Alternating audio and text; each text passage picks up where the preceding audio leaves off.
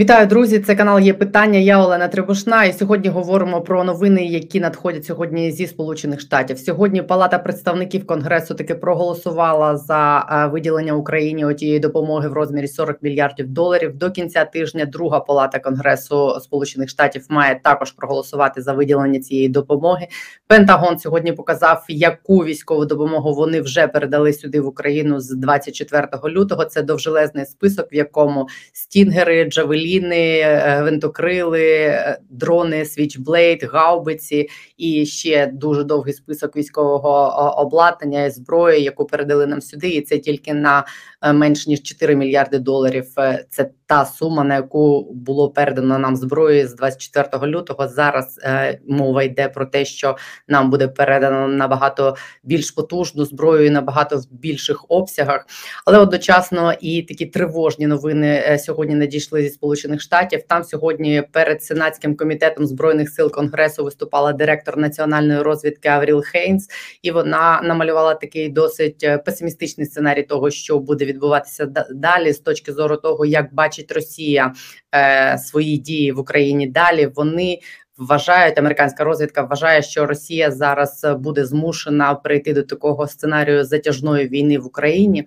Що це означає для нас і надходження зброї, і перехід Росії до цієї такої неприємної стратегії довгої війни в Україні? Про це ми будемо говорити сьогодні з колишнім послом України в Сполучених Штатах Валерієм Чалем. Він зараз приєднається до нашого ефіру.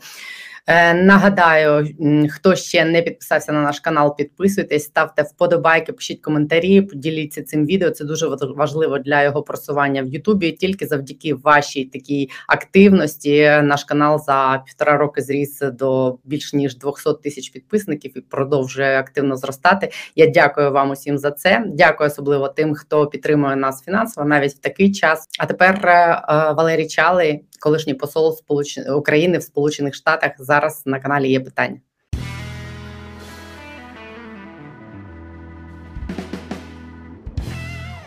Вітаю вас. Е, у нас сьогодні багато новин зі сполучених штатів. Там, по перше, вже одна палата конгресу проголосувала за ті 40 мільярдів, які нам мають видати. І до кінця тижня друга палата має проголосувати. Сьогодні Пентагон показав весь той список, який вони нам вже дали від початку війни. Але одночасно у них там виступила в конгресі голова їх е, розвідки, і з такими досить невтішними прогнозами вона каже, що Путін зараз загнав себе в таку ситуацію, коли він усвідомлює, що його амбіції не співпадають з можливостями його армії, і це його заганяє в парадигму, коли йому доведеться вести затяжну війну.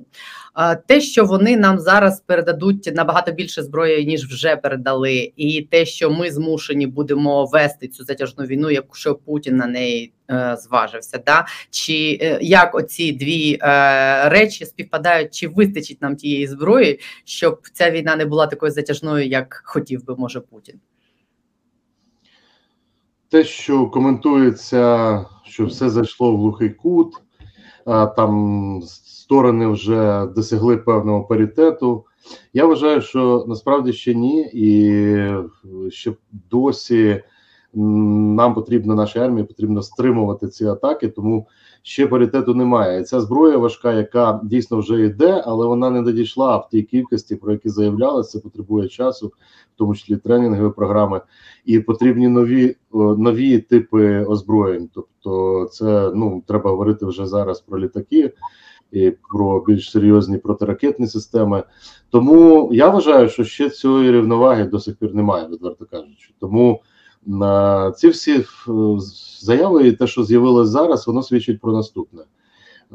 Є уже розуміння, що Путін в військовому плані е, досягає цього межі дійсно того, що можуть вони е, пред'явити в найближчі тижні. Одночасно Україна з тією зброєю, яка надходить, може готувати контратаки. Звісно, не зразу, але через деякий час. І тут виникає знову ця вся тема а поговоріть, а давайте компроміс.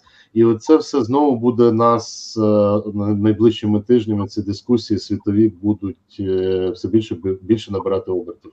При тому, що українська територія буде окупована не тільки Донбас е, і Крим, але і частина на півдні, тому числі Херсон. Тому це ризик. який був абсолютно прогнозований перед тим як українська армія буде мати можливість контратакувати. Звісно, Путін захоче закріпити свої ці позиції для того, щоб потім підготуватись до наступної війни. Коли ви кажете, що починається ця тема, а поговоріть, ви маєте на увазі те, що Макрон пропонує знов втягнутися в перемовини? Ну, звичайно, як це так, вибачте, за дипломатичну фразу, але це значить знову Макрон з Путіним по телефону, там десь знов зустрітись, е, поговорити, а можливо, дипломатичні способи ще можливі. Ну і звісно, активізуються ті е, лобісти в першу чергу в Європі, але в тому числі в Сполучених Штатах, Вашингтоні, хто е, все-таки наполягає на такому шляху навіть зараз. Тому, е, в принципі, я не кажу, що це не треба робити. Я просто думаю, що е, треба зважувати військові можливості, дійсно, кількість е, в першу чергу не ресурсів, а скільки людей може загинути військових в цій ситуації, бо контрнаступ це набагато складніша річ. Але треба мати на увазі завжди, що якщо залишити на території України можливості Росії концентрувати логістично ще більше озброєнь, як це буде в разі там, е, якщо вони з півдня не підуть. То тоді, якщо коридор цей будуть мати з Донбасу на Крим, то тоді я думаю, що загроза для нас не зменшиться, вона просто перенесеться на певний період. Я так розумію, що Українська правда писала про те, що Борис Джонсон, коли сюди приїжджав в Київ, що він нібито приїжджав якраз з меседжем, що вони захід, ну вони і Сполучені Штати, як я розумію, не хочуть ніяких перемовин. Вони не хочуть з Путіним не про що домовлятися, тому що вони зараз побачили, що ну така є можливість дотиснути Путіна. І я так розумію, що вони будуть цю лінію переслідувати. Але водночас ми бачимо, що е, от те, як вів себе Путін на цьому параді, да є таке враження, що нібито він сам вже е, припускає таку думку, що він може програти. І мені здається, що про перемовини може зараз через якийсь час, якщо далі так само кепсько у них будуть іти справи, вони можуть попросити про перемовини. Е, як ви думаєте, чи е, дійсно захід е, налаштований іти от до кінця, як вони кажуть, до того, щоб е, завдати Росії такої ніщівної поразки? Ну, перш за все, дійсно, у Путіна є можливість е, назвати перемогою е, і продати, що називається всередині країни. як перемогу, це Донецька Луганська область. Ну, як вони хочуть в кордонах Донецької Луганської областей, власне, те, що вони зараз кидають там всіх на обой для того, щоб цього досягти. І якщо до цього ще додасться е, якраз цей коридор, то продати в суспільстві російському перемогу буде дуже легко йому. Тому я впевнений, що да, з, з боку Росії е, ці сигнали, я вже впевнений, вони вже надходять. Вони вже надходять в Вашингтон. Я бачу по тому, що відбувається, тобто різні заяви. Ви ж розумієте, що це не відбувається за один день. Тобто, якась вже робота почалась, і я думаю, що буде момент, коли я відчуваю, що українській армії не дадуть просто контратакувати, навіть коли в них буде можливість. Може так розвивати сценарій. А, Ну а те, що Британія і Борис Джонсон, е, е, позиція Британії, ми ж повинні враховувати, вона в авангар... вона йде в авангарді, да? тобто вона навіть в чомусь випереджає позицію політичну Сполучених Штатів Америки. Тому я думаю, що консолідована позиція країн НАТО вона буде дещо ну менш амбітна, ніж е, те, що говорить Британія. Це перше. Те, що Борис Джонсон е, і передав меседжі відповідні, я думаю, що це вже ми всі зрозуміли, що допомога буде, і е, країни НАТО, США, Британія, інші країни вони будуть допомагати Україні. Це зрозуміло важливий був меседж, але е, насправді нам потрібен ще один меседж, що буде. Е, після того, як дійсно затративши величезні ресурси, і в тому числі людські ресурси, зазнавши багатьох втрат, ми зможемо відновити територіальну цілісність. Як закріпити тоді цю позицію? Тобто я просто бачу зараз або членство в НАТО, причому швидке. Як от зараз ви бачите, Фінляндія, Швеція, вони вже йдуть в НАТО, але вони просять на перехідний період, навіть короткий, захистити їх від Росії, і для нас теж саме буде питання: або якась угода двостороння там США з Британією з ядерними державами.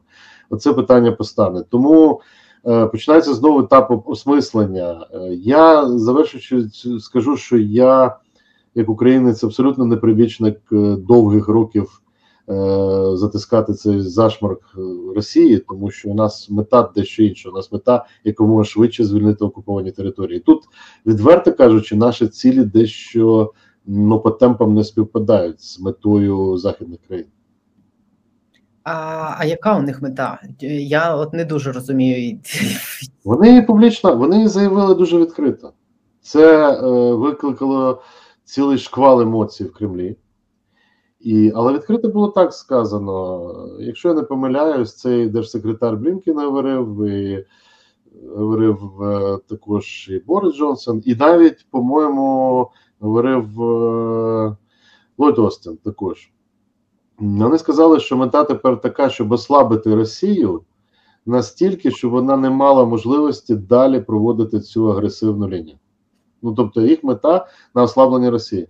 І це санкції, це е, очевидно не тільки допомога нам там на полі битви, але і це санкції економічні, які будуть мати вплив перші тільки десь там оці всі пакети. Ну в червні, може, в кінці червня, а далі на осінь. Але серйозно вони зменшать можливості Росії тільки тільки в наступні роки. Те ж саме ембарго по нафті, можливо, по газу зменшення постачання, тобто технологічні обмеження на нові озброєння. Вони вони хочуть обмежити можливості Росії шантажувати світ. Ми також це хочемо, але нам ще треба паралельно, нам треба якомога швидше деокупувати. Тобто, у них е, по темпам і по часу мета розтягнута на роки. А наша мета е, це питання. Ну, як би ми хотіли тижні, ну там максимум там 2-3 місяці. Але для того, щоб сконцентрувалися на нашій меті, то я ознак поки не бачу, тому що тоді треба озброєння ці надавати було вчора ще, да, ну умовно. Тобто, я вам чесно скажу, всі радіють там цим сигналом. 9 травня ленд-ліз підписав історично документ Джозеф Байден. А я весь час все, що міг, робив, щоб не тягнути ні одного дня. Постійно, щоб це якомога швидше було, щоб е, Палата представників прийняла швидше, не йшла на канікули. Е, бо нам кожен день важливий. Ну вони мене запевняли, що не переживай, там якби та хвиля постачання вона ще має завершитись, так що нічого не, не буде тут перерв. І так і є. Я бачу, що перерв немає. Але все рівно, е, ну ознакою, до речі, буде готовність допомагати нам. Е, ну те, що ми всі називали закрите небо, але своїми силами. Це системи ППО, протиповітряної оборони, протиракетна оборона і літаки. От тоді буде ознака, що вони погодились на те, що ми можемо йти в контратаку. А якщо цього не буде, я думаю, що це ознака того, що нам е, по великому рахунку, якщо чесно, навіть не дадуть е, повністю зробити те, що міністр закордонних справ абсолютно слушно заявив Дмитро Кулеба відновити територіальну цілісність держави. Тобто, у вас до них, якщо я вас правильно чую, претензія, що вони могли б нам допомагати швидше і більше. Так, тільки в цьому, тому що та ж сама не претензія, а я вважаю, помилка в них була до війни, коли е, ну слухайте, в Вашингтоні я я ну не тільки Джевеліни. Я казав, давайте тренінгові програми зробимо і по іншим напрямам. Там будемо використовувати зброю, цю не будемо використовувати, побачимо. Але давайте це превентивно зробимо. Це дуже важливо. І в принципі, до 2019 року там багато що просунулось. Е, ми почали, наші пілоти почали літати на F-16, тобто, що багато хто ну це публічна була інформація. Тому да, у нас немає цієї всієї інфраструктури, немає всіх запчастин, але пілоти ж то почали тренуватись. Можна було це зробити і по іншим напрямам. І тоді зараз би аргумент, який вони казали, що треба навчитись ще освоїти нову техніку, він би не звучав взагалі. Тобто він би швидко реалізувався. Я вважаю, що як тоді не ввели по північному потоку 2 санкції, пам'ятаєте, да, до 24-го? Тобто е, не зробили цього. Це помилка. Зараз всі призна, визнали, да, помилка. Так так само помилка буде, якщо от зашморг тягнути поступово. Я вважаю, що з Путіним це неправильний підхід. А у вас є пояснення, чому вони так роблять? Чим вони аргументують от саме таку гру вдовгу? Є. Вони випрацювали цю позицію, побоюючись застосування ядерної зброї Путіна. Тобто, розуміючи, що якщо вони будуть е, намагатись показувати, що вони на дистанції, що воює тільки Україна, а так і є власне зараз. Тільки допомога йде озброєнням, на що ми маємо повне право. То таке поступовість вона не буде створювати, не заганяти там глухий кут чи е, Путіна, і тоді він якби буде іншими засобами намагатися досягти своєї мети. Це така у них логіка. Але знову ж таки, логіку треба змінювати, тому що той шок е, пройшов, реакція на е, загрози ядерного шантаж, ядерний шантаж і загрози вже була, вона вже своє зіграла свою роль. Є інші запобіжники. Тому е, в мене немає якби повного розуміння, чому цю тактику до сих пір вона вважається правильною. Вже треба динамічно реагувати на точніше, реагувати на динамічно змінюючуся ситуацію. От це те, чого їм не вистачало і раніше для розвідки, для оцінки ситуації. Тобто вони розуміють загальну картину, вони її з точки зору національних своїх інтересів е, якби втілюють, але часто не відчувають е, якби наших можливостей, українських можливостей. Ну і і вибудовують, знаєте, ще одна та ж сама історія на майбутнє. Почались там всякі розмови. От е, зберегти мені е, задають е, американські засоби масової інформації, як от Путіну зберегти обличчя. Я просто, чесно кажучи, навіть розгублений, як на це відповідати. Я дивлюсь цю цитату Джозефа Байдена, а там не про зберегти обличчя, там про інше. Що в принципі Путін в такому зараз ситуації, що ну він розуміє, що перемога, так як планувалось, немає, і, і треба щось робити. Ну так дуже все просто. Я їм пояснюю, дивіться, він просто відходить, як з-під Києва вони змушені були піти. Так само вони виходять, говорять, що своїм там вони можуть продати все, що завгодно. Поки що, поки що. А от далі, да, це буде складно. Тому моя, моя теза така: чим далі затягувати перебування російських військ на території України, а тепер ще може бути Придністров'я, там Молдова, тим більше ну, не шансів, а загроз відверто кажучи, застосування. Путіним ядерної зброї тактичної. Я так вважаю. Затягування призведе до цього, а не оця от поступовість е, реагування. Тут парадокс, але е, ви розумієте, зараз, коли він ще може розказати, що це перемога, і вийти просто да, з Херсона, тобто не буде ніяких е, наслідків для нього внутрішньої політики зараз. Але через деякий час, коли він отримає поразку в одному місці, під Херс... Херсоні, тобто там, де вони вже приєднують до Росії, да, вже пішла інформація. Пісков заявив, ми ж приєднуємо Херсон до Росії. Навіть референдумів не треба, просто Херсон приєднується. Це ж російське місто. Тобто, ну ми всі в шоці, да? тобто в Херсоні люди теж сидять, як ви кажуть, давайте щось вирішуйте, бо вони взагалі нас кудись хочуть загнати, е, не просто в гетто, а взагалі в іншу країну. А поки реагування, ну у нас свої плани там військові. Але я впевнений, що там Херсону не, не втримують ніяк, якщо в військовому плані говорити. Тому, е, якщо це затягнути, потім перемога армії української, потім ця ж поразка буде там відома. І оці от поразки-поразки, і скажуть, там всі Акела промахнувся. Треба Акелу на живодерку, тобто Путіна. Е, і все. Тобто в нього нема загроз від народу. Немає. В нього є загрози від його цього там, де він е, якби в ролі пахана да, кримінального, тобто виступає. Якщо Акіла промахнувся, то ну, ну що не то.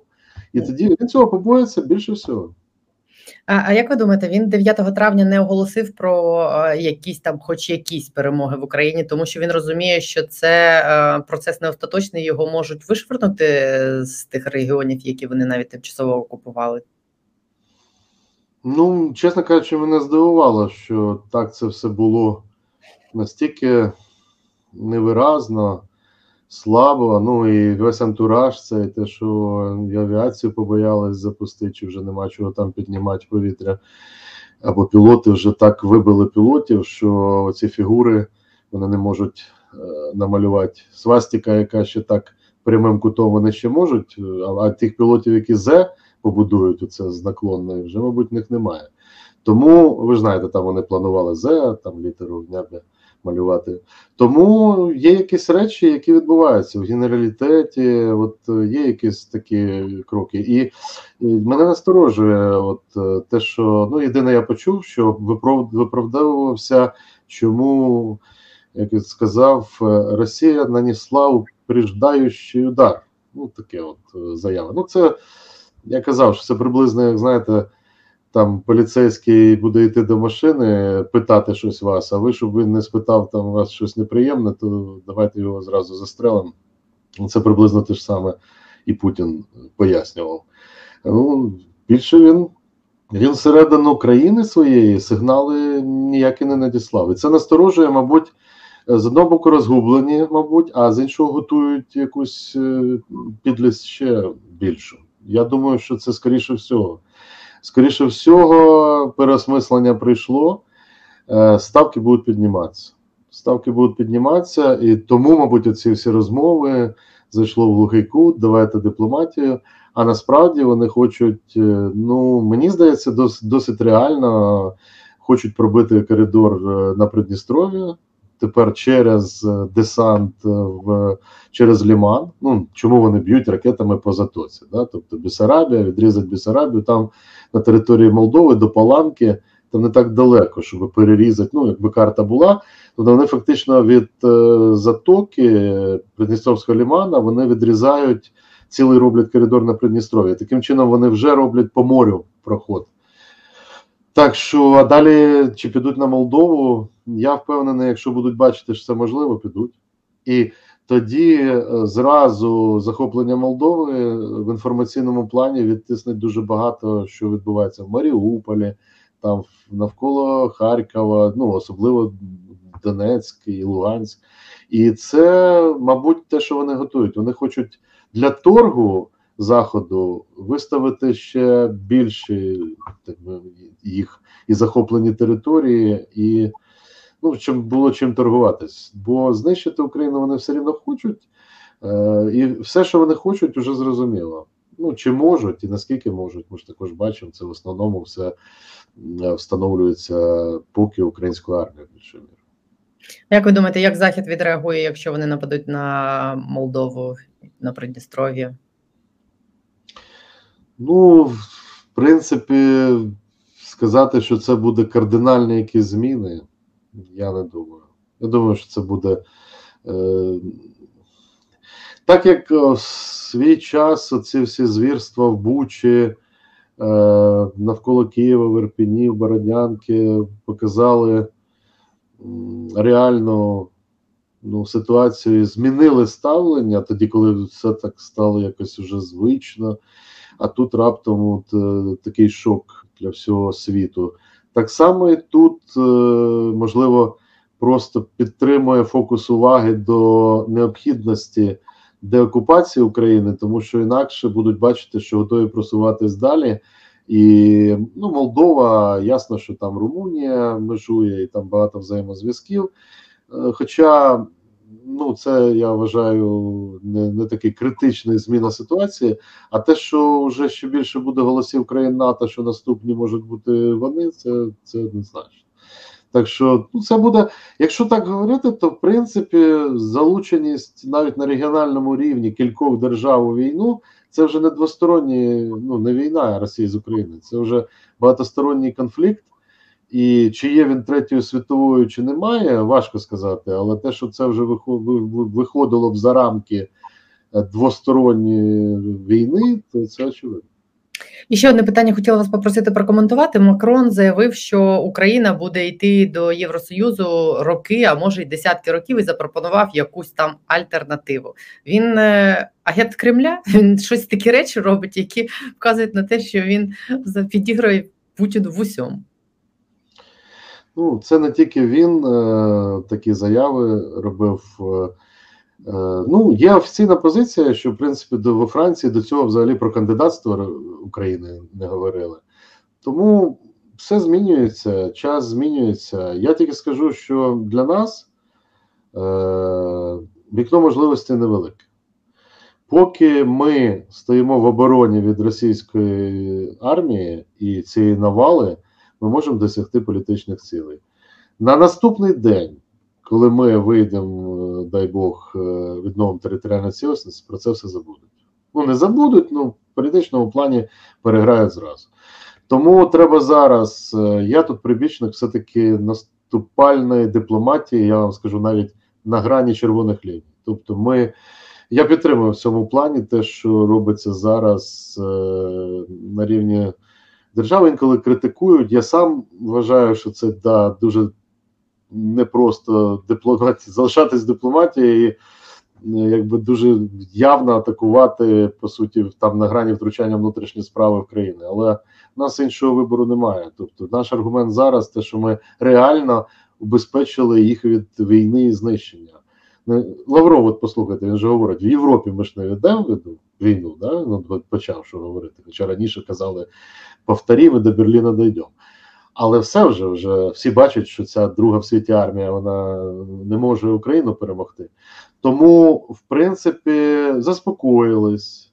Уже ага, уже не така армія, уже НАТО країни, Америка нас уже НАТО підсилила, уже такі спокійні стали. Ну тому треба нагадувати. Цей шлях, який пропонує Макрон, абсолютно це манівці, це не туди. Ну, Якщо у нас не буде, я вам скажу, після війни буде набагато складніше нам психологічно, ніж під час цієї війни. Зараз дуже було страшно і стра, страшно і, і за наших, і побачимо жахливі речі, скільки людей загинуло, скільки без кінцівок і так далі. Але якщо це внутрішня буде впевненість, що є мета, і ми її досягли, тоді це все буде ну, піднімати настрій суспільства. А якщо зараз Макрон заявляє про такі речі, звичайно, ми не можемо заявити, ну тоді ловіть це все у себе. Ну не можемо. Да? Так вийшло, що ми тут стоїмо е, в цьому буфері між е, Росією і НАТО, Європою. Ну, якщо вони такі раді, що ми все на себе візьмемо удар, це несправедливо.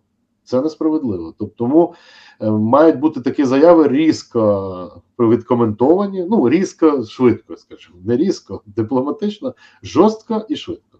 Це не той шлях. Нам потрібно е, в цьому випадку членство в Європейському Союзі. Тільки не так, все-таки там спочатку членство, потім інтеграція. Ні, але нам треба в червні рішення про кандидатство, чітка карта дорожня, ну чаптери, тобто розділи, які ми виконуємо. Ми вже частину виконали на зараз по безпеці, по обороні, і дуже швидке членство в НАТО. Оце те, що може закріпити і е, надію народу України. І, до речі, і те, що у Франції залишиться багато наших спеціалістів, в Німеччині, в інших країнах, на жаль, для нас, які будуть будувати ті країни. Вони не повернуться багато з них, спеціалістів високого класу. Тому, вибачте, ми вже показали, ми захищаємо Європу. Ми маємо бути всередині, а не зовні. І ну, агент, ні, Макрон не агент, ну чесно кажучи, ці граблі який нам наступає постійно. Ну, вже народ його на виборах підтримав з іншою позицією. Ну чому він далі це робить? Не знаю. Ну ну як не знаю. Тобто, знаєте, це від багато від чого залежить, але я далекий від думки, що його такі заяви формуються через лобістські якісь і фінансові зв'язки. Ні, от в Німеччині. Колишні ви бачили багато хто, Шрёдер, там всі вони вкорумповані були в Австрії. все. Макрон ні. Макрон намагається відчути настрої суспільства, але йому порадив просто, якщо він хоче бути лідером, то вести суспільство за собою, а не тільки дивитись настрої. Тим більше, що настрої зараз підтримку України, надання зброї Україні. Ви так дипломатично зараз порадили Макрону, а нам потрібна агресивна дипломатія. Можемо собі зараз дозволити. Ми зараз в тому в тому положенні, що можемо. Ну, агресивно, я скажу, ключовий меседж зараз е, має для них бути от то, що я сказав, якщо агресивно, за закритими дверима. Ми втрачаємо найбільш цінне це нашу націю, ну то людей. І ваші пояснення про те, що там ви поступово щось будете надавати, а ви воюєте, нам не підходять. Нам потрібно не роки війни, нам потрібні ваші санкції зараз, швидко. І те, що ви пояснюєте, десь економіка в когось складнощі, вибачте, це не аргументи для нас. Тобто, в цьому плані це має бути чітка, чіткі заяви, звісно. Ну а це не так просто зробити. Це масштабне завдання, І аргументи в нас будуть. Я ще раз вам кажу, і це правда. Поки ми будемо воювати і стримувати Росію. Як тільки це закінчиться, ви побачите, це цинізм цієї геополітики, воно дуже швидко забувається. Так що зараз треба максимально це вікно можливостей використовувати, яке відкрите для нас е, жертвами і тих, хто в Маріуполі в Азові, зараз Азов і бригада в Маріуполі стоять. Вони всі тримають цю можливість для нас. Не скористатись цим це буде ну, для майбутнього країни і тих, хто буде відновлювати країну великою помилкою. Так що, ну, мінімум так скажу. Тому єдність, єдині цілі, наполегливість, розуміння, що національні наші інтереси це наші інтереси, можуть співпадати, можуть не співпадати, максимальне використання ролі союзників і партнерів. І все-таки ще дуже важлива річ ще раз завжди думати, що буде потім. От якийсь кор коротка війна, важко. Всі думають, що от зараз зупинимо і жертв не буде. Я впевнений, що цей режим кремлівський він не просто не зупиниться. Він буде до кінця, поки він існує, знищувати Україну. І що саме важливе, що ми зрозуміли, і українців. А знаєте чому? Коротко, у них немає своєї ідеології. Вони зараз зробили ідеологію рашизм, тобто цей Z, нацизм новий, але ця ідеологія в них не спрацює, тому що вони зазнають поразку. Значить, єдина ідеологія, яку я бачу в Росії, що Росія це не Україна. Да? От Парадокс у нас якби навпаки, ми дивились. А тепер Росія не Україна. А що це значить? Що е, має бути один, один народ, як вони говорили, і звісно, цей народ без українців. Тобто, шовінізм, намагання знищити українців, не тільки Україну, він залишиться тепер уже надовго, і ми маємо з цим жити і вистояти. Тут двох переможців не буде. Буде один переможець, і це будемо ми. Це буде Україна. Це буде Україна. Дякую вам за те, що ви сьогодні приєдналися до нас. Ну, ось так бачить ситуацію станом на зараз е, Валерій Чалий, колишній посол е, України в Сполучених Штатах. Е, я нагадую вам, що ви дивитесь канал. Є питання. Я Олена Требушна. Дякую вам за те, що ви дивитесь наш канал. Підписуйтесь на нього, якщо досі не зробили це. Ставте вподобайки цим під цим відео. діліться ним. Пишіть в коментарях яке ваше бачення, що буде далі робити Путін? Як маємо реагувати ми? Як має реагувати на е, все, що відбувається світ? Чи вам також не вистачає більшої підтримки, більшої активності заходу, якщо захід налаштований йти, е, як він каже, до кінця в тому, щоб дотиснути Путіна і знищити його? Дякую ще раз усім, що дивитесь наш канал, що підтримуєте нас. Побачимось.